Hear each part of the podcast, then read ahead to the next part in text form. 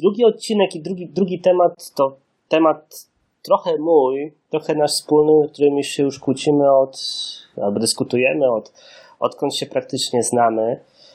I to jest jakiś element takiego, jakiś jeden z moich poglądów, który jest kluczowy, jeśli chodzi o mnie i moje motywacje. E, to może, po, Czyli może takie, powiedz, jaki to temat? No właśnie, no tak, do, do tego zmierzałem. E, że e, już będzie tylko lepiej. Cokolwiek robimy, my jako jednostki, my jako e, społeczeństwa, jako narody, czy jako gatunek, e, robimy bardzo duże postępy. I jeśli, jeśli chodzi o nasz rozwój cywilizacyjny, jako rozwój jednostek. I, i mam taki pogląd, że o ile mamy dużo błędów w, w trakcie, i popełniamy dużo błędów, e, to jednak zawsze robimy dwa kroki do przodu, jeden krok do tyłu i później dwóch, znów dwa kroki do przodu, więc nie jest z nami wcale tak źle. Wręcz przeciwnie, e, jest z nami coraz lepiej i będzie jeszcze lepiej. E, I to jest jakby taki, taki temat, który chciałem poruszyć. Czy faktycznie będzie już tylko lepiej? A ja się fundamentalnie z tym nie zgadzam. Od kilku lat. No, to prawda. I teraz pytanie dlaczego? E, I skąd, skąd wynikają tak, rozbie, tak duże rozbieżności e, e, między nami? To żeby rozpocząć, powiedz mi Marcinie, skąd bierze się twój optymizm? Wiesz co, no mam dużo argumentów e, i długo je zbierałem i długo je filtrowałem. E, w sumie odkąd się znamy to, znamy, to zbieram na te argumenty, żeby zawsze pokazać jakiś, wyciągnąć z kieszeni taki, który akurat w tym momencie pasuje. Taki jeden, który do mnie przemawia najmocniej i chyba jest dobrym podsumowaniem. E, e, znasz taki serwis Quartz? E, on, publikuje, tak, tak, tak. on publikuje co rok e, taki chart of the year, czyli takie podsumowanie roku w jednym wykresie.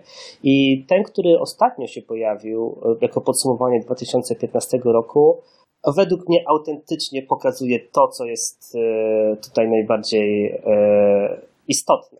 To jest wykres, który pokazuje, jak bardzo zmniejsza się procent ludzi, którzy żyją w całkowitej biedzie. E, I to jest wykres e, zrobiony od 1820 roku do 2015 roku przez Maxa Rosera. I no nie wiem, Szymon, jak myślisz, ile osób żyło w totalnej biedzie w 1820 roku? E, w liczbach bezwzględnych czy procentach? W procentach. Rozumianych Procentach. jako. To jest rozumiane, właśnie ta, ta granica e, totalnej biedy jest rozumiana jako życie poniżej równowartości 2 dolarów dziennie. Dzisiejszych dolarów. Okej. Okay. No, stawiam, że 50%, 60%. 94. Okej. Okay. no, a, a jak, myślisz, jak myślisz, ile jest w 2015? 30%. 9,6. No aż nie wierzę. No, true story.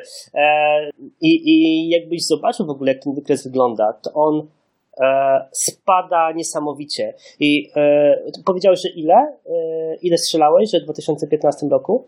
30. 30, no to w, w 1990 roku to było 37%. Czyli między ostatnie 25 lat to jest fenomenalny spadek, który jest nieporównywalny z niczym innym. E, jedyna statystyka, która przychodzi mi do głowy, e, która jest podobna, to jest śmiertelność nowonarodzonych dzieci w w historii, czyli przez ostatnie kilkadziesiąt lat, która spada e, też niesamowicie jest uznawana za jeden z największych, a może można powiedzieć nawet, że cudów medycyny i cudów rozwoju technologicznego.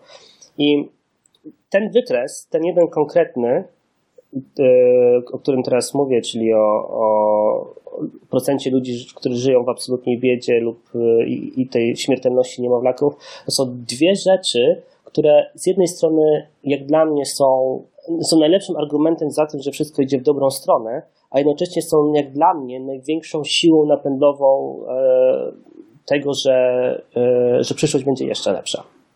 No to widzisz, to ja mam poważne wątpliwości. Z co najmniej kilku powodów, e, bo e, jakby absolutnie nie neguję tych statystyk, natomiast z, spotkałem się ostatnio e, przy okazji krytyki innych statystyk, a konkretniej e, książki bodajże Pinkera. E, uh-huh. I to, chyba ten artykuł sam mi podsyłałeś na temat spadającej liczby przemocy na świecie. Tak. E, I trafiłem na tekst, który jest krytyką e, i Pinkera, i w ogóle takiego podejścia do, do, do oceny postępu ludzkości z punktu widzenia statystyki. Tam to się głównie rzeczywiście kręciło wokół, wokół przemocy, no ale pozostaniemy przy tej śmiertelności e, niemowląt i, i spadającej biedzie. Istnieje pewna grupa ludzi, która wierzy właśnie w istnienie postępu jako pewnego procesu, który postępuje, tak jak powiedziałeś, dwa kroki do przodu, najwyżej jeden wstecz, ale idziemy cały czas w dobrym kierunku i że ten, że ten to ma jakiś kierunek określony i że ostatecznie wszystko, wszystko będzie lepsze. Ale co ciekawe, e, to się podobno zaczęło dopiero w XVIII wieku, a wcześniej, e, wcześniejsze czy to cywilizacje, czy, czy, czy religie patrzyły na to trochę inaczej bardziej pod kątem cykli e, i, i brały pod uwagę to, że cywilizacja może upaść. I ja się bardzo cieszę, naprawdę się bardzo cieszę, że spada śmiertelność e, niemowląt, ale z drugiej strony pomyśl sobie o tym, że były całe cywilizacje, które upadły, były e, chociażby średniowiecze, które nastąpiło po, po starożytności, kiedy e, infrastruktura w miastach, e, poziom higieny, medycyny i tak dalej cofnął się. Warunki życia e, dla setek tysięcy czy milionów ludzi żyjących w tamtym okresie pogorszył się i właściwie no, ro, ro, rozwój się cofnął. Dostrzegam te trendy, o których ty mówisz, natomiast ja nie, nie wierzę w to, żeby one mogą być trwałe, ale nie widzę powodu, dla którego tak musiałoby być. Mhm. Okej. Okay. E, no jak najbardziej to rozumiem. No, jakby kwestia tych cykli rozwojowych to jest naturalna rzecz. Tak samo jak w ekonomii mamy e, cykle, cykle gospodarcze, e, i teoretycznie jesteśmy w recesji, e, którą można było przewidzieć w jakiś sposób, biorąc pod uwagę to, co. Zawsze po fakcie tak mówią. No tak, oczywiście. No, oczywiście. Niemniej, jeśli spojrzy się na to, jak cykly gospodarcze wyglądają, to one są mniej więcej. Mo, można zobaczyć e, to, ten sam wzór za każdym, za każdym razem. I e, jest szkoła ekonomiczna, która mówi o tym, że nie ma nic złego w tych cyklach, bo one powodują, że cały, cały bullshit, który narósł wokół ekonomii i wokół spółek, które i, i firm, i pomysłów na biznes, które nie mają sensu, no to w, w trendzie wzrostowym to one też się utrzymują. Dopiero jakby kryzys i odpływ e, kapitału powoduje, że utrzymują się tylko spółki, które mają najlepszą, największą wartość. no tak, ale to kiedy, jest jakby... kiedy, jest, kiedy, kiedy jest odpływ, to widać, kto pływał bez majtek. Dokładnie. Dokładnie tak. Ale, ale widzisz, tylko teraz, kiedy zastosujemy to do myślenia o, o cywilizacji, to przestaje być wesoło, bo korekta w postaci śmierci setek milionów ludzi, to chyba nikt z nas nie chciałby takiej korekty, a co, co, co się z tym wiąże? E, to takich korekt, e, niestety. Zresztą ty mi chyba opowiadałeś o którejś książce, nie wiem, czy Diamonda, o mhm. Kolaps. E, ale jest też inna książka e, o pułapkach rozwoju i to może w jednym zdaniu, czym są pułapki rozwoju, bo e, to na przykład może dotyczyć tego, co właśnie obserwujemy teraz na świecie. Pułapką rozwoju jest problem, który powstaje w wyniku jakiejś innowacji, który niby rozwiązuje, wiesz, powstaje jakaś innowacja, i rozwiązuje jakieś problemy, ale rodzi nowe problemy, z których początkowo ludzie sobie nie zdają sprawy, bo są zachwyceni korzyściami. Potem niestety negatywne konsekwencje tej innowacji zaczynają przewyższać e, zalety, a ostatecznie prowadzą do albo katastrofy, albo, albo no, bywało, że do katastrof. I na przykład przykład gdzieś tam z, z, z, z dawnych dziejów, na przykład kiedy plemię wymyśliło sposób na to, żeby zabijać w czasie polowania dwa mamuty zamiast jednego, to był postęp i byli zachwyceni. Ale kiedy doszli do etapu, kiedy mogli mordować całe stada, ale i tak nie byli w stanie tej żywności e, przerobić, to doprowadziło do katastrofy, do wymarcia mamutów w jakimś tam w jakimś regionie i ostatecznie do śmierci całych plemion. I polecam wszystkim film e, Surviving the Progress bodajże, który, w którym autorzy sugerują, że być może właśnie obecnie jesteśmy, obecna cywilizacja jest w takiej pułapce rozwoju i to, o czym tu mówiłeś, że e, spada śmiertelność niemowląt, e, rośnie konsumpcja w związku z tym, że no, więcej ludzi po prostu stać na kupowanie, bo, bo mają więcej niż te 2 dolary dziennie, to prowadzi do dużo większej eksploatacji zasobów e, i niewykluczone, że większej niż nasza planeta może sobie na to pozwolić. Mhm. I, ta, I, tylko, no, tylko dokończę myśl, e, jak tam pada dobre określenie, że przez większość czasu żyliśmy z odsetek od kapitału, jakim jest natura, a teraz zaczynamy zjadać kapitał. I on się nie, nie, nie wiesz, nie, nie, nie, nie nadąża z regeneracją. Ja na to mam odpowiedź z mojego argumentu solucjonistów, e, że do tej pory nikt nie wyszedł dobrze na tym, że stawiał przeciwko ludzkiej pomysłowości. Nikomu nie udało się w dłuższej perspektywie wygrać tam, gdzie twierdził, że rozwoju nie będzie w jakimkolwiek zakresie. Spójrz na to z tej strony. Faktycznie zmieniamy nasze środowisko w sposób Y, niewspółmienny do jakiegokolwiek czasu w, w historii. Ale to i tak nas czeka. Kiedyś, y, da, dawno temu byli, y, byli ludzie, którzy mówili, że nasz niepohamowany rozwój spowoduje same problemy i spowoduje wymieranie ludności. Kojarzy zapewnie Maltusa i jego, jego teorię, że no tak, ludzie, tak, tak. Ludzi, przyrost ludzki będzie znacznie większy niż przyrost e, potencjalnego jedzenia, które, które mogą zjeść. W związku z tym ludzie zaczną umierać. I, i zobacz, gdzie teraz jest Malthus. Jego teoria zupełnie się nie sprawdziła. Dlaczego? Ponieważ zaczęliśmy w przypadku, w którym dochodziliśmy do pewnej, pewnej granicy produktywności, e, czy też e, produkcji jedzenia, znajdowaliśmy nowe sposoby na to, żeby e, zaspokajać nasz, nasz głód.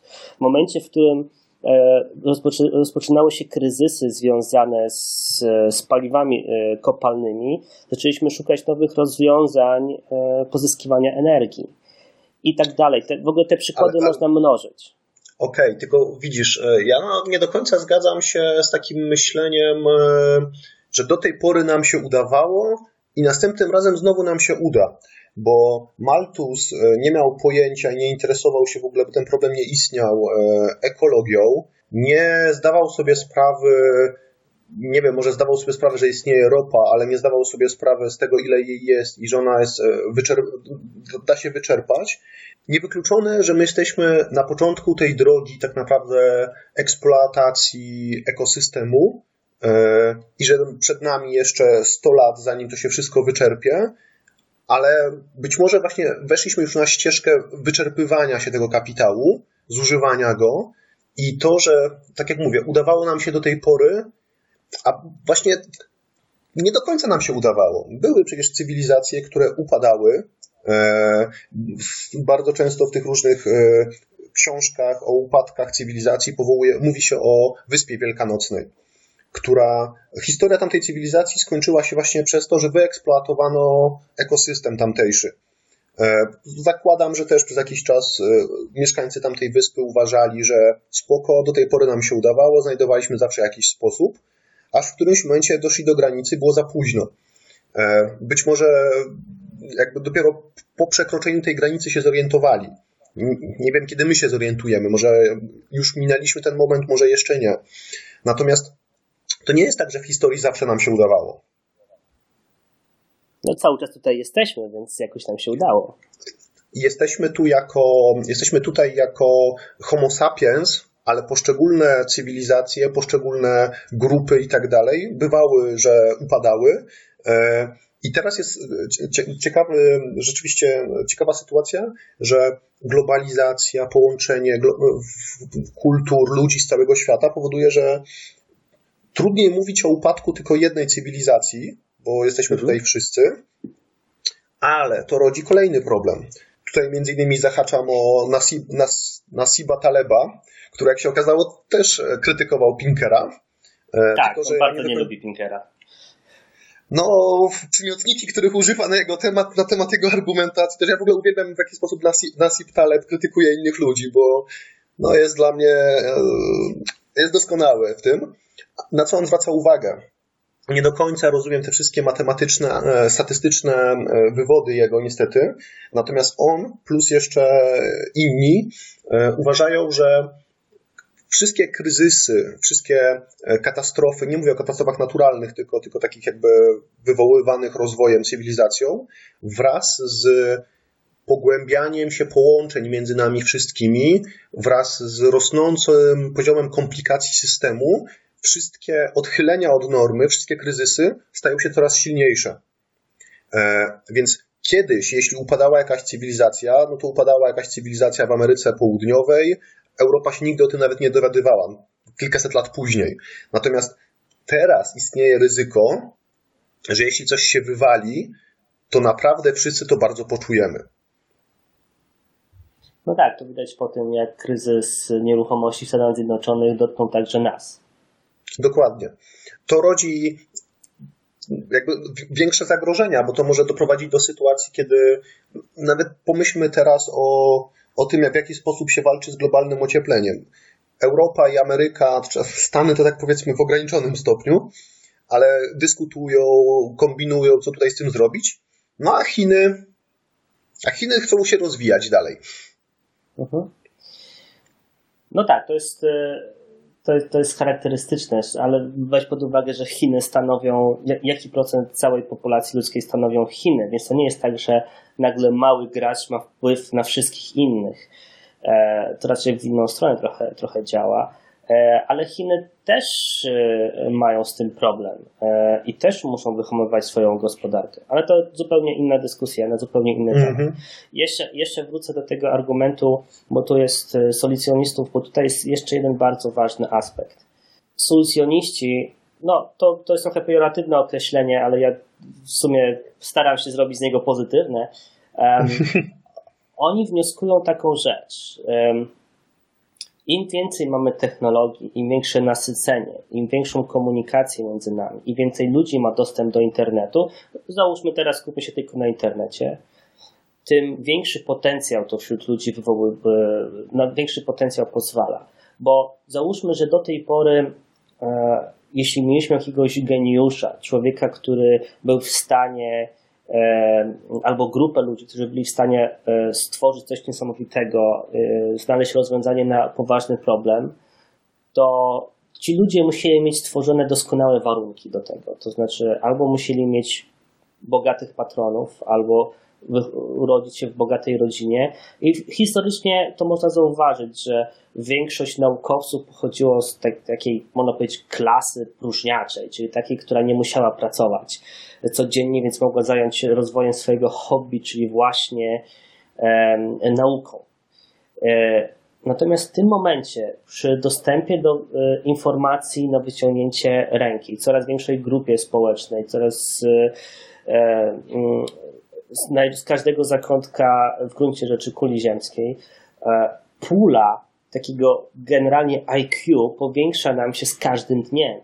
Więc następny człowiek, który e, może rozwiązać poważny problem społeczny, może żyć w jakimś zakątku Indii albo Chin, albo, albo na Kamczatce, e, albo w Stalowej Woli i zrównanie się poziomu informacji e, czy dostępu do informacji z całym światem pozwala nam właśnie na to, żeby te, te IQ zgromadzone i odłączone od tej globalnej puli e, nagle zostało przyłączone, więc ogólna moc sprawcza e, ludzi, którzy coś potrafią, chcą coś zmieniać, jest o wiele większa. Co tylko zaczyna sugerować, że będzie tylko lepiej. A ja widzę ciemną stronę tej sytuacji i to, o czym ty opowiadasz, to jest dla mnie właśnie idealny przykład e, pułapki rozwoju. Znaczy potencjalnej, bo nie twierdzę, że na 100% tak jest. E, ale e, z internet i całe to usieciowienie całego świata według mnie świetnie się wpisuje właśnie w tą e, definicję tak, takiej innowacji, która początkowo daje dużą wartość, ale od pewnego momentu stanowi większy problem niż, niż korzyść. Bo ja wcale nie jestem przekonany, czy to, że teraz miliardy ludzi zamiast wymyślać cokolwiek, siedzi i gra w, w gry, siedzi na fejsie, e, face, który dodatkowo e, powoduje polaryzację, silniejszą polaryzację opinii, w ogóle social media i nasza obecna komunikacja. Mówisz o tym, że e, być może gdzieś na drugim końcu świata narodził się człowiek, który ma pomysł, jak nam wszystkim pomóc, a ja mam, obawiam się, że do iluś bombli E, ludzi na Facebooku ta informacja nigdy nie dotrze, bo się tym nigdy nie zainteresują, albo e, ta osoba będzie reprezentować pogląd sprzeczny z ich ideologią i oni to odrzucą, a nie mamy już wspólnych mediów, w których można by to nagłośnić. Rozumiesz, że internet sam w sobie i całe to, cała ta sieć sama w sobie jest poważnym, potencjalnym zagrożeniem. I co się jeszcze z tym wiąże? taka trochę dygresja, ale, ale mm, e, bardzo z tym związana. Istnieje sobie taka gra zatytułowana Eclipse Face, która dzieje się w przyszłości, e, gdzie e, gracze wcielają się w postać agentów chroniących ludzkość przed tak zwanymi zagrożeniami egzystencjalnymi, czyli takimi, które są w stanie zniszczyć całą ludzkość. Bo właśnie fabuła tej gry zakłada, że w przyszłości na wyciągnięcie ręki zwykłego śmiertelnika w sytuacji właśnie rozwoju technologicznego, łatwości dostępu do, do właściwie wszystkiego, e, zwykły Kowalski będzie mógł zbudować bombę atomową na swojej drukarce 3D. E, I to, o czym ty mówisz, że z jednej strony właśnie może się narodzić geniusz na drugim końcu świata, to też powoduje, że terroryści, e, osoby, które kogoś strasznie nienawidzą, czy inni, wszyscy oni również będą mieli dostęp do tej całej wiedzy, potęgi, technologii, tylko mogą to wykorzystać ku naszej zgubie. Okej, okay. potencjalnie tak może być, ale musisz też wziąć pod uwagę, i teraz tutaj będę cytował Pinkera, więc możliwe, że masz kontrargument, e, że e, Steven Pinker e, napisał taką książkę Better Angels of Our Nature. I, no to właśnie krytykę tej książki czytałem. No właśnie. I warto było wspomnieć, o co w tej książce, jaka jest główna idea, żebyś później mógł mieć kontrargument dobrze, dobrze przedstawiony. Książka mówi o tym, że w ciągu naszej historii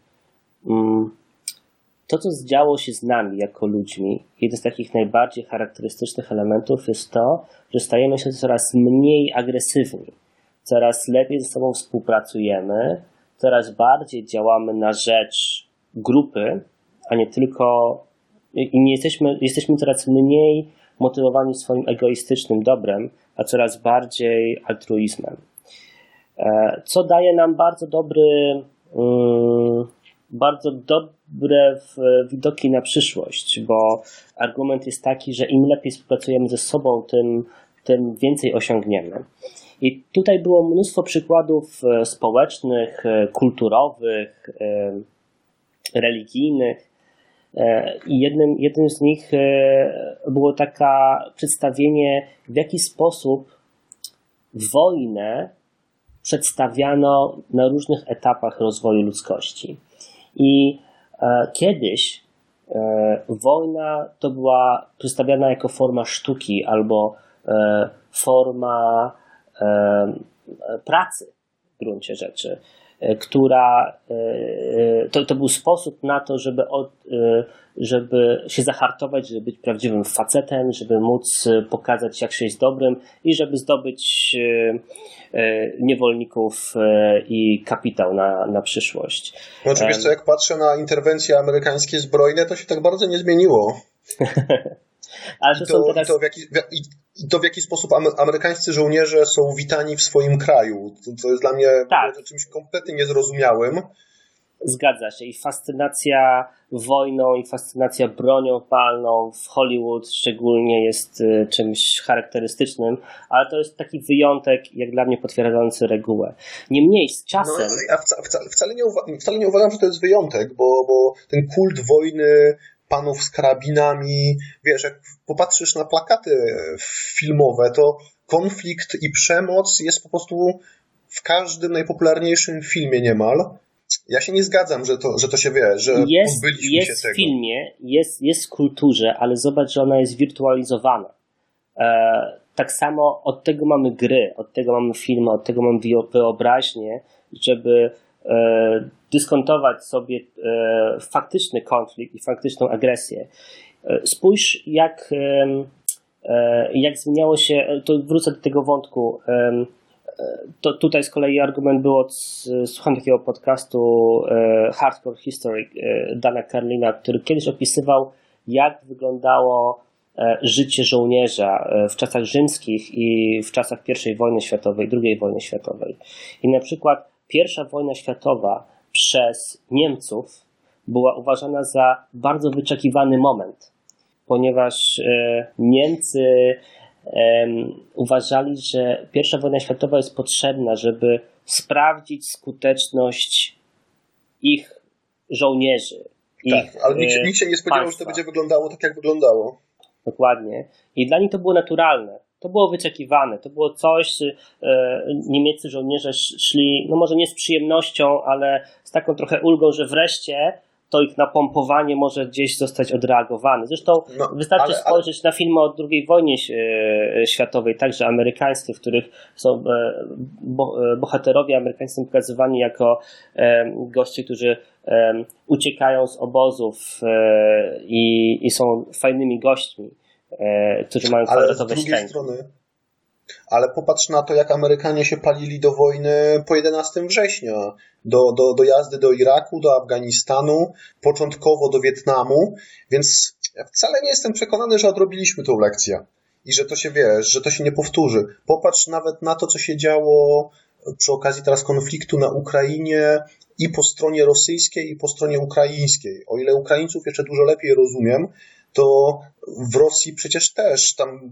ochotnicy plus media, które, które kibicowały separatystom i w ogóle tam, wiesz, politycy w dumie rosyjskiej, którzy nawoływali, żeby się przestać cackać i wysłać, wiesz, otwarcie swój sprzęt.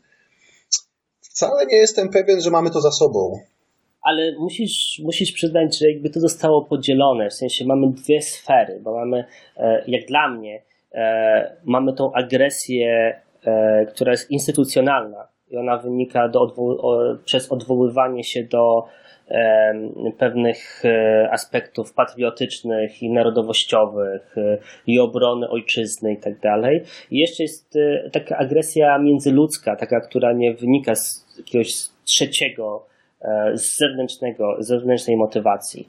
I mam poczucie, że ta agresja nasza wewnętrzna wobec siebie jest coraz mniejsza, bo um, spójrz, nie wiem czy pamiętasz jeszcze parę lat temu, jak e, wyglądały mecze polskiej ligi e, w różnych miastach. Ja jeszcze pamiętam. No tak. Większe nie, nie, nie, wiem, nie, wiem, nie wiem, który to był rok, ale zawsze ukoronowaniem polskiej ligi e, były rozruby w w, w centrum miasta i konfiskata maczet i kijów baseballowych i tak dalej. To oczywiście przeniosło się w trochę inną sferę, bo teraz e, rozładowanie tych emocji jest podczas e, Święta Niepodległości, to jest w ogóle ironiczne, ale, e, ale tego jest mniej.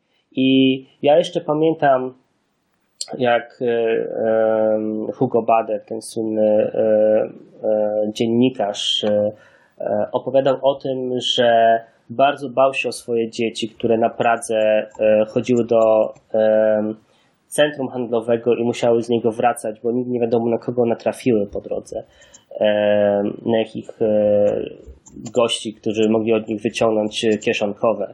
Ja sam pamiętam, jak jak wyglądało e, moje chodzenie do szkoły, które e, i szkoła jak była miejscem agresji między, międzyludzkiej, między dzieciakami. Teraz tego jest znacznie mniej i to się zmienia. Ale widzisz, i znowu, e, mi się wydaje, że patrzymy na to wszystko, czy ty patrzysz, e, z bardzo krótkiej perspektywy. I na to między innymi zwrócił uwagę i Taleb, i, i Gray, który krytykował Pinkera, że e, najbardziej dosadnie zrobił to Taleb chyba, że jeśli popatrzymy z perspektywy od 1945 roku na Europę, to rzeczywiście jest spoko, zabijamy się mniej. Ale jeśli popatrzysz na odcinek powiedzmy ostatnich 100 lat, to nagle pierwsza i druga wojna światowa są takim nie, nie przewidziano przez nikogo. Mm, Black Swan. Dokładnie. Czymś, czego się nikt nie spodziewał i coś, co swoją skalą zupełnie wykracza poza statystykę, czy jakieś takie, wiesz, przewidywalne wydarzenia. Nagle się okazuje, bo mm, ja pamiętam z historii, jak, jak Europa się zachowywała przed pierwszą wojną światową. E, z jednej strony wszyscy się gotowali do wojny, ale nikt totalnie nie spodziewał się czegoś takiego. A z kolei po I wojnie światowej cała Europa totalnie nie wyobrażała sobie II wojny światowej, bo myśleli, że okej, okay, byliśmy tymi barbarzyńcami przez kilka lat, to było naprawdę okropne, nie chcemy tego więcej. Po czym zrobili coś jeszcze gorszego i co też jest jeszcze bardzo niepokojące, w wojnach poprzedzających I wojnę światową ginęło stosunkowo niewielu cywilów. W I wojnie światowej chyba straty cywilów to było 10-20%, Natomiast w II wojnie światowej ginęli już głównie cywile. I teraz na wszystkich kolejnych wojnach też giną głównie cywile. Mówisz o tym, że nie wiem, w Warszawie czujesz się teraz bezpieczniej, kibole nie awanturują się już tak bardzo, ale jak popatrzysz na przykład na amerykańskie miasta, te, które się wyludniają, nie wiem, Detroit, to ja wcale nie jestem pewien, że tam przestępczość jest mniejsza niż, nie wiem, powiedzmy 30 czy 40 lat temu, kiedy to było jedno z najpotężniejszych gospodarczych miast Ameryki. E, Oczywiście to wszystko fluktuuje i możesz e, zawsze znaleźć taki statystyczny fragment, który będzie pasował pod, wiesz, pod ten wniosek, ale jeśli spojrzysz globalnie na liczbę konfliktów i liczbę ludzi, którzy, którzy giną w konfliktach zbrojnych, no to e, trend jest e, oczywisty, że ich jest coraz no, mniej. No, no. I znowu e, właśnie to, że istnieje pewna, widoczna na wykresach tendencja, to nie znaczy, że nie zdarzy się Black Swan, który tym razem zabije 100 milionów ludzi. Bo mamy, wiesz, mamy potężniejszą technologię, bo jesteśmy wszyscy dużo bardziej połączeni, nawet pomyśl sobie teraz o tym konflikcie, który toczy się na Bliskim Wschodzie.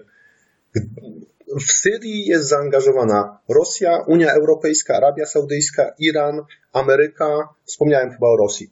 I mhm. jeśli, tam by, jeśli tam by się zaczął e, jakiś konflikt globalny, a mamy już broń atomową, e, plus, nie wiem, broń chemiczną, broń biologiczną, e, to to może być gorsze od II wojny światowej. A poza tym, na co zwracał uwagę Gray, i on bardzo mocno punktuje Pinkera pod tym względem, e, że Pinker bierze pod uwagę liczbę osób, która zginęła w konfliktach zbrojnych, jakby bezpośrednio w wyniku konfliktów zbrojnych. Natomiast umykają mu miliony ludzi, którzy zginęli od chorób, prześladowań, takie sytuacje jak na przykład w Iraku, w którym zginęły, wiesz, od momentu interwencji amerykańskiej już jakieś chyba ciężkie setki tysięcy ludzi i ja nie, wiem, jak są kwalifikowane e, te zabite osoby. Wątpię, żeby ktoś, kto ginie w zamachu terrorystycznym na targu, był kwalifikowany jako śmierć w konflikcie zbrojnym. Więc te statystyki Pinkera są mocno wątpliwe. Łącznie z tym, że ostatnio też byłem w jakimś dokumencie o, o, o konflikcie w Kongo, gdzie jedną z metod w ogóle strategii jest e, masowe gwałty kobiet, które mają tam miejsce od 20 lat i nikt nie liczy konsekwencji tego e, i tego, że tam też ludność cywilna, to już też chyba jakieś miliony zginęły łącznie. Tego, że to nie są bezpośrednie ofiary konfliktów zbrojnych. Przemoc jest, wiesz, jakby inna.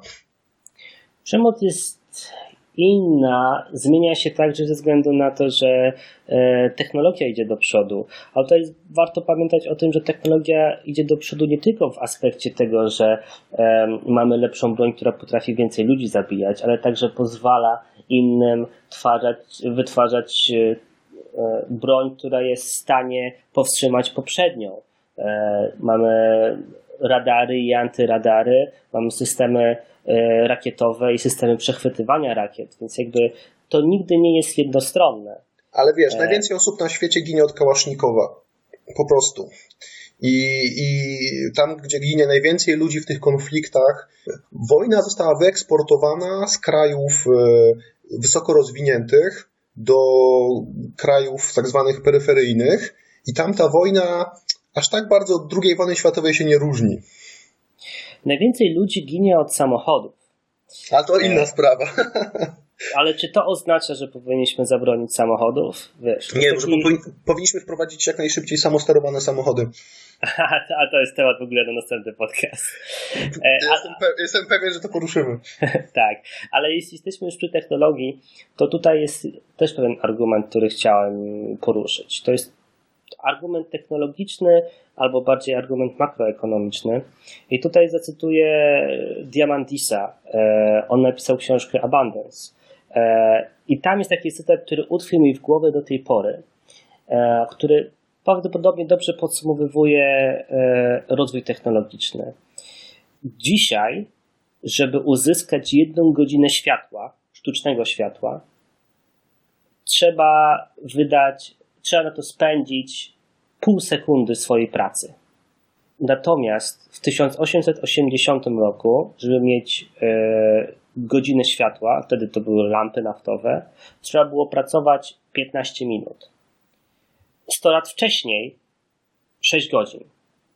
Natomiast olejowa lampa 1700 lat e, przed naszą erą, żeby ją zdobyć i móc z niej skorzystać przez godzinę, trzeba było pracować 50 godzin. Czyli jeśli na to spojrzysz z tej perspektywy, jedna z takich rzeczy, która pozwoliła nam na wykorzystanie naszego mózgu i naszych zasobów, e, odłączając się jakby od tej naturalnej sfery e, naszych, naszego biologicznego funkcjonowania, e, jedna z tych rzeczy, która pozwoliła nam budować w ogóle cywilizację, czyli dostęp do, e, do światła, e, sztucznego światła, E, jego cena dąży do zera. I tak samo dąży do zera cena wszystkich e, aspektów i wszystkich najważniejszych rzeczy, które uwalniają naszą, e, naszą produktywność. No i tak samo cena bomby atomowej dąży do zera.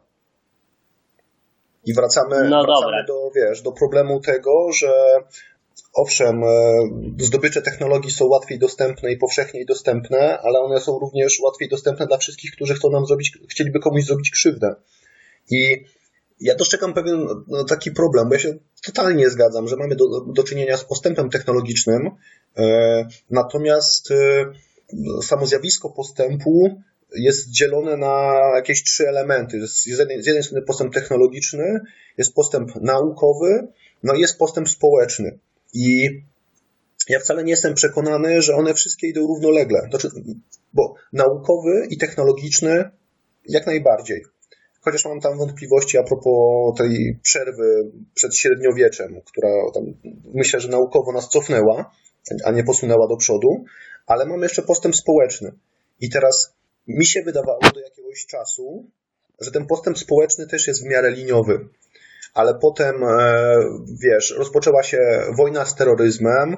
Teraz ostatnio przy okazji kryzysu z e, uchodźcami, jak zobaczyłem, co Polacy, którzy są potomkami ludzi, którzy przeżyli Holokaust, co oni potrafią pisać i, i w jaki sposób wyrażać się o innych ludziach, e, jak patrzę na nasz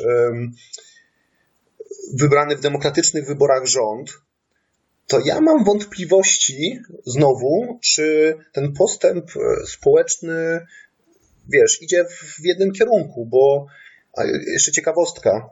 Na początku lat 90. było w Polsce trzech chyba, czy sześciu e, egzorcystów. Teraz mamy 150. Polacy, Polacy stają się bardziej zabobonni i wiesz, pewne rzeczy, które uważaliśmy za zdobycze cywilizacji i że się już jakby nie oddamy ich, są oddawane. W moich rodzinnych stronach, gdzie moi rodzice ciągle mieszkają, i opowiadają mi po prostu o tym, że wśród ich znajomych w tych środowiskach takich no całkiem niemałych, oni naprawdę obserwują powrót zabobonu. Jeśli popatrzysz na antyszczepionkowców, na całą jakąś medycynę alternatywną i tak dalej, i tak dalej, kurczę, to, to naprawdę nie zmierza ciągle w jednym kierunku. E, Dla mnie to jest, I... to jest aspekt pewnego cyklu e, rozwojowego. Po prostu. Ale no widzisz, właśnie to oznacza, że że to, że to nie musi być tylko lepiej. Bo to e, może być cykl. To może być cykl, ale jeśli spojrzysz na to z odpowiedniej skali, to jest właśnie ten jeden kroczek do tyłu w pewnym aspekcie. E, natomiast wiesz, nauka rozwija się niezależnie od tego, czy antyszczepionkowcy mówią, że szczepionki są złe. No tak, ale jeśli antyszczepionkowców będą setki milionów, to ci, którzy nawet e, są przekonani o, o, o znaczeniu szczepionek, będą obserwować, jak setki milionów ludzi będą umierać.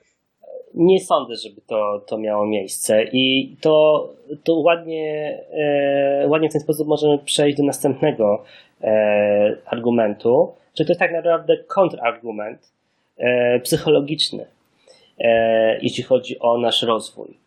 Jest taka książka End of Doom Ronalda Bayleya. E, ja jeszcze przyznam się szczerze, jej nie czytałem. Na razie czytałem jej tylko opis, ale jest w mojej kolejce. To jest książka, która pokazuje, jak bardzo nasz mózg jest e, tak skonstruowany, że łatwiej przyjmuje informacje o złych rzeczach niż o dobrych rzeczach. Co jest naturalnie, ewolucyjnie um, czymś odpowiednim, bo e, o wiele większe, o wiele e, mocniej powinniśmy reagować na to, że coś chce nas zabić, niż to, że możemy, e, że jemy coś dobrego. Dlatego mocniej wszelkiego rodzaju stymulacje związane z negatywnie jest dla nas istotniejsza, dla naszego mózgu. Dlatego też tak dobrze i tak łatwo przychodzi nam i bezkrytycznie mówienie, że e, ktoś może nas zabić, e, że terroryści nas e, zbombardują, że będzie następny konflikt zbrojny, że globalne ocieplenie nas zabije i zlikwiduje, albo będziemy mieć atak nowego wirusa, przed którym się nie obronimy.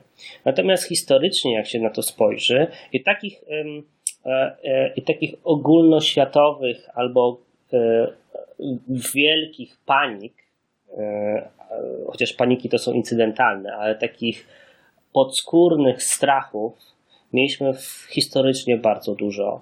I End of Doom pokazuje, jak te wszystkie przypadki, jak nie dochodzą do skutku, albo nawet te, które w tym momencie nas najbardziej e, zajmują naszą głowę, czyli globalne ocieplenie, które faktycznie jest problemem, które są stwierdzone e, już ewidentnie, to jest pewien aspekt problemu.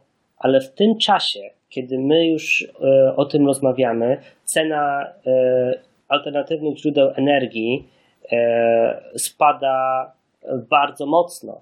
I gdyby nie ostatni kryzys związany z, z paliwami, kryzys, czyli może w inną stronę, ogromny spadek wartości baryłki ropy, Kryzys dla Rosji. Kryzys dla Rosji, tak. E, to jest też inny aspekt. E, to jednym z głównych newsów na rynku energetycznym e, byłoby to, jak łatwo i tanio jest teraz zdobyć kilowat energii z, z paneli słonecznych chociażby. I takich elementów jest mnóstwo. I tutaj jest taki aspekt czysto psychologiczny. My uważamy, nasz gatunek, z racji tego, że jesteśmy samoświadomi, nasz mózg jest samoświadomy, że jesteśmy, że robimy coś wbrew naturze. E, że to, co robimy, to, co wytwarzamy, miasta, które mamy, samochody, którymi jeździmy, samoloty, którymi latamy, e, modyfikacje genetyczne, które robimy, to są rzeczy, które są wbrew naturze. E, natomiast to i, i, i w związku z tym jakiś wcześniej istniejący naturalny porządek świata mącimy i psujemy, więc mamy takie poczucie, że musi nas czekać nas za to kara.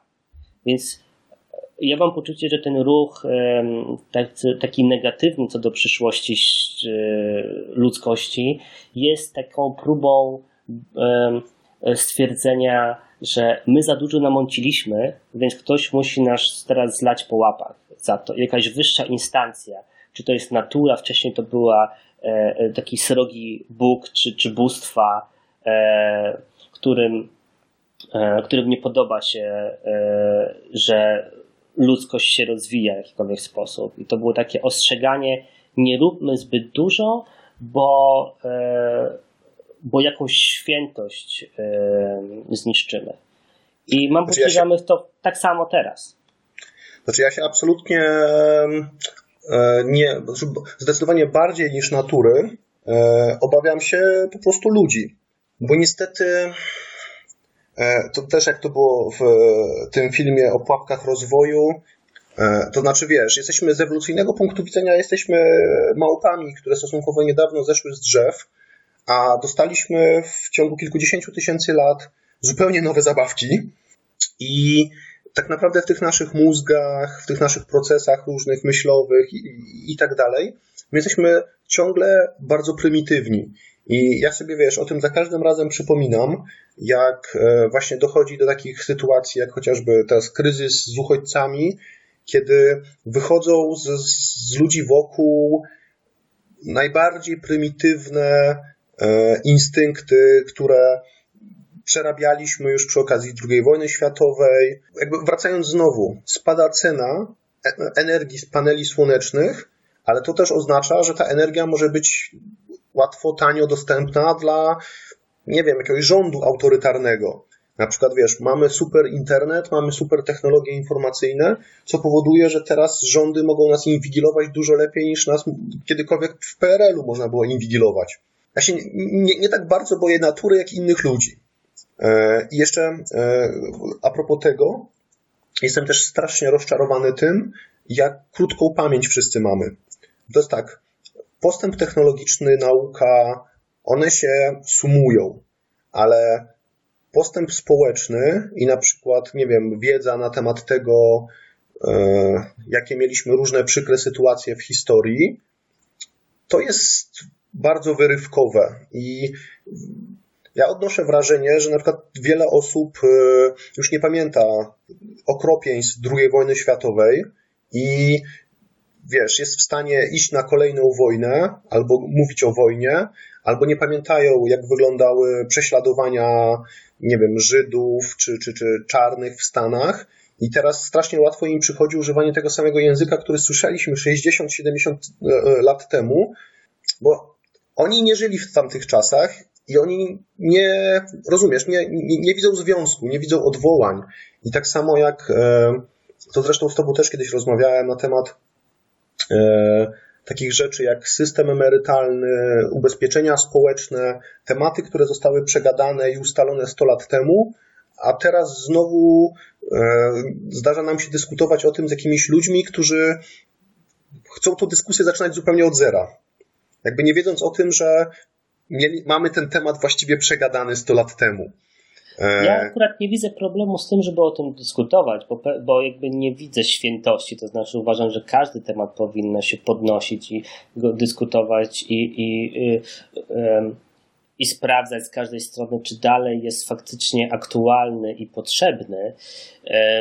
Nie uważam też do końca, to, to jest trochę takie, nie to, że błędne koło, ale mam poczucie, że e, co też trochę ironiczne, że najbardziej o problemach pewnych systemów mówią dzieci tych systemów. Czyli to, trochę to, co wspominałeś, że e, ironiczne jest to, że w kraju, który przeszedł Holokaust i który był zdewastowany jako jeden naj, e, najbardziej zdewastowanych krajów II wojny światowej, e, podnosi się głowa właśnie rasizmu i antysemityzmu i, i, i tym podobnych e, rzeczy, których teoretycznie powinniśmy być wyleczeni widząc konsekwencje takich działań. Ale jak dla mnie to jest pewien aspekt tego dobrobytu, który, nas, który teraz widzimy. Czyli ludzie zapominają to, co działo się kiedyś, ponieważ jest albo, teraz albo, wyjątkowo albo, dobrze. Albo nigdy się tego nie dowiadują, bo nie uważali na historię, albo mieli historię tak poprowadzoną, że wiesz, nie, nie ma tej ciągłości. W nauce i technologii jest ciągłość. To się e, gromadzi, narasta. A w ludzkiej jakby świadomości, w takim postępie społecznym to, to nie ma takiej ciągłości. To, że jakaś tam jest, no wiadomo, teraz jest lepiej niż było 50 lat temu, dzieci się nie bije już, albo przynajmniej jest to, e, wiesz, potępiane, kobiety mają więcej praw, więc ten postęp jakiś istnieje. Natomiast e, nadal te najgorsze rzeczy, jeśli chodzi o ludzi, potrafią wychodzić. Postęp, postęp istnieje i tutaj też e, trzeba się odnieść do tego, jak działa mózg poszczególnych ludzi, bo wiesz, mamy Postęp też istnieje na poziomie instytucjonalnym.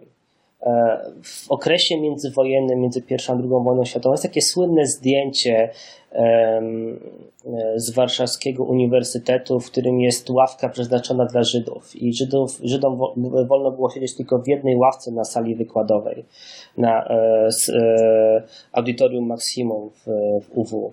I uważam, że w tym momencie to się nie może już wydarzyć, bo mamy instytucje, które nam o tym e, mówią i które nam na to nie pozwolą, nawet gdybyśmy bardzo chcieli. I warto zauważyć, co tu się Jakie dzieje. instytucje masz na myśli? Mamy instytucje e, państwowe, mamy organizacje międzynarodowe, mamy systemy, które nie mówisz o, mówisz, mówisz o ONZ? Nie, mówię nawet o polskim państwie. Mówię o e, organizacjach, które są widoczne w Polsce, które dbają o jakość praw i, i dostęp do podstawowych praw e, ludności.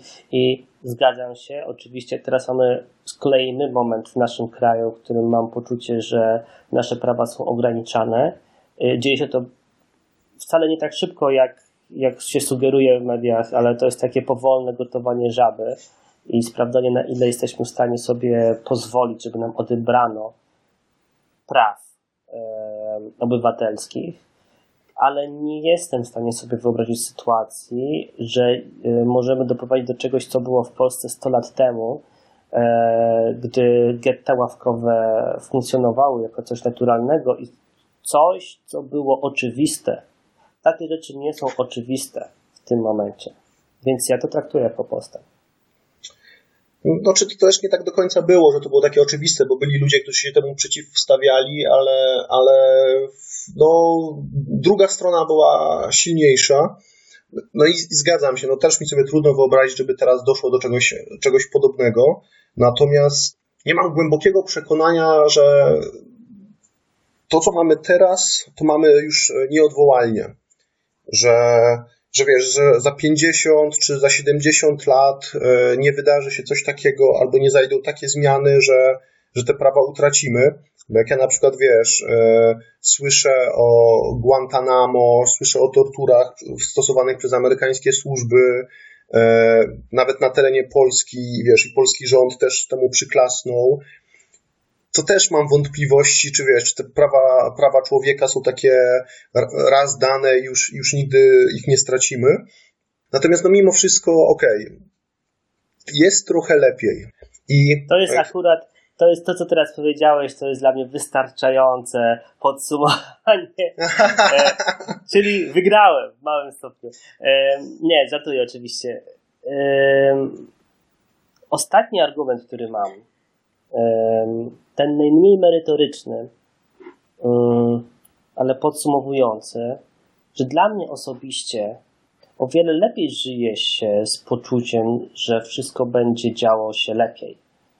E, z prostego powodu. To mi daje o wiele większą motywację. Znaczy, to generalnie wywołuje jakąkolwiek motywację. No bo gdybyśmy żyli w przeświadczeniu, że rzeczy idą w złą stronę, to po co w ogóle się starać? Po co w ogóle cokolwiek robić? To jest takie przyznanie się do tego, że nie mamy wpływu na naszą rzeczywistość, więc lepiej leżeć w łóżku i z niego nie wstawać. to, co my widzimy w naszych, to, to jak, jak wygląda nasza rzeczywistość, to jest to, jak subiektywnie interpretujemy sygnały z zewnątrz. I jeśli nałożymy sobie takie przeświadczenie, że każdy z nas ma pewne um, e, heurystyki i pewne sposoby interpretowania, które są, które można sobie wyrobić albo na które, z którymi można walczyć. I ja akurat cenię sobie moje, moją heurystykę i moje stwierdzenie, że e, to, co widzę, to jest, e, to jest świat, który idzie w lepszą stronę, bo to daje mi nadzieję na to, e, że rzeczy, które ja robię, powodują jakąś pozytywną zmianę i jakoś wpisują się w to wszystko. To tacy ludzie jak ty zostali przez Greya nazwani wyznawcami postępu. Ludzie, którzy, nie, nie to, on, to, to, jest takie porównanie do, do ludzi, którzy wyznają jakąś religię. To jest to, że patrzysz na liczby w poszukiwaniu liczb, e, że patrzysz na statystyki i, i widzisz liczby, które e, w Twoim odczuciu wskazują na narodziny na budowę lepszego świata i e, takiego racjonalnego, e, opartego na zasadach moralnych, na postępie technologicznym tak itd. Tak I myślisz sobie, patrząc na te liczby, jakby chce się żyć, no nie, że warto żyć też to jest, no, tak jak mówisz, no to jest motywujące, a z drugiej strony, jeśli na przykład masz gorszy dzień, to możesz sobie popatrzeć na statystyki i pomyśleć, warto wstać, warto się starać. Tak jak mówisz, no jakaś tam heurystyka, jakiś sposób patrzenia na świat. E, ja patrzę inaczej. Jestem dużo, dużo bardziej tutaj e, chyba sceptyczny, bo też przygotowując się do nagrywania tego odcinka, naprawdę kilka tych materiałów, które przeczytałem, kilka tych e, w cudzysłowie zabaw statystyką, które chociażby Taleb pokazał, jak nagle trendy czy jakieś zjawiska, które wydawały się ukierunkowane, które wydawały się optymistyczne, nagle jest pokazane coś, niespotykane wydarzenie, które cały ten trend burzy. E, kto, ktoś inny z kolei opisuje upadki cywilizacji, które też w którymś momencie były przekonane o tym, że jest świetnie.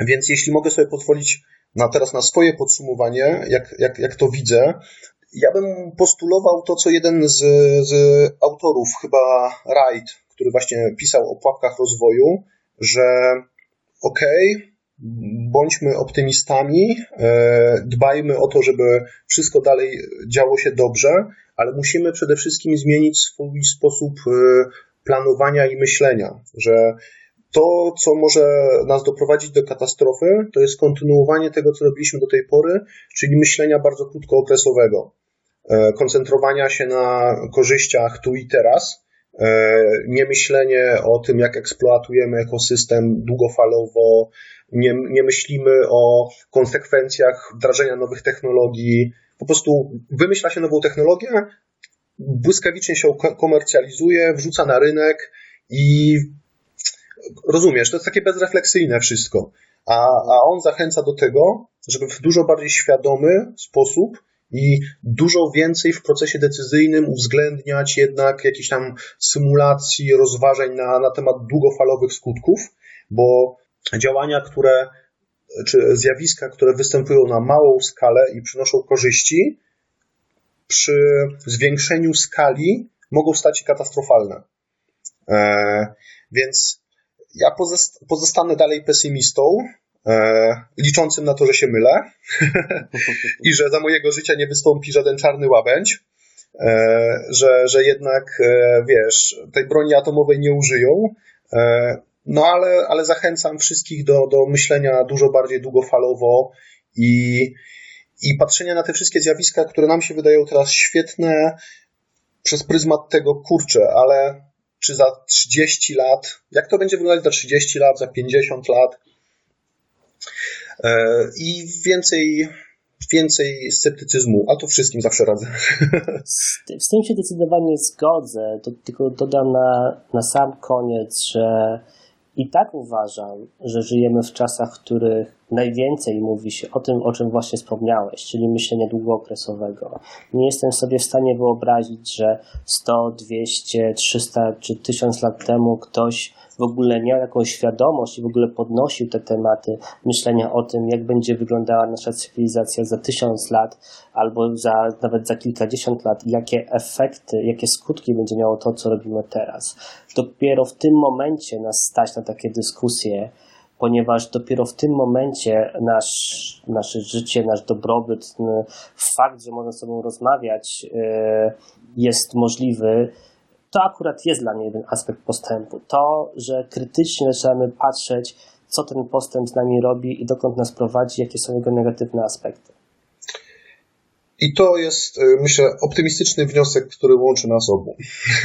Chyba tak. Czyli kończymy. Tak. Dzięki wielkie. E, mam nadzieję, że trochę się nawzajem poprzekonywaliśmy. E, ja, ja się stałem odrobinę większym optymistą, to znaczy, że nie jestem, nadal nie jestem optymistą, ale jestem mniejszym pesymistą. A czy ty jest, czy, ja czy, czy, czy mogę się... powiedzieć, nie wiem, czy mogę powiedzieć, że jestem mniejszym optymistą. Raczej widzę więcej, więcej negatywnych skutków postępu, w który dalej wierzę. I, i uważam, że postęp za, dalej będzie czymś potrzebnym. Jednak dobrze mieć takich pesymistów, którzy wskazują na te niedorobione fragmenty. Na pułapki postępu. Na pułapki postępu, dokładnie. Czy to w, w ogóle ten ostatnie zdanie.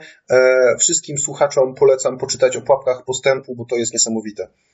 No, dzisiejszy odcinek to będzie miał bardzo długą listę książek. O tak, tak, tak. E, prezentacji, TEDów i w ogóle artykułów. Tak.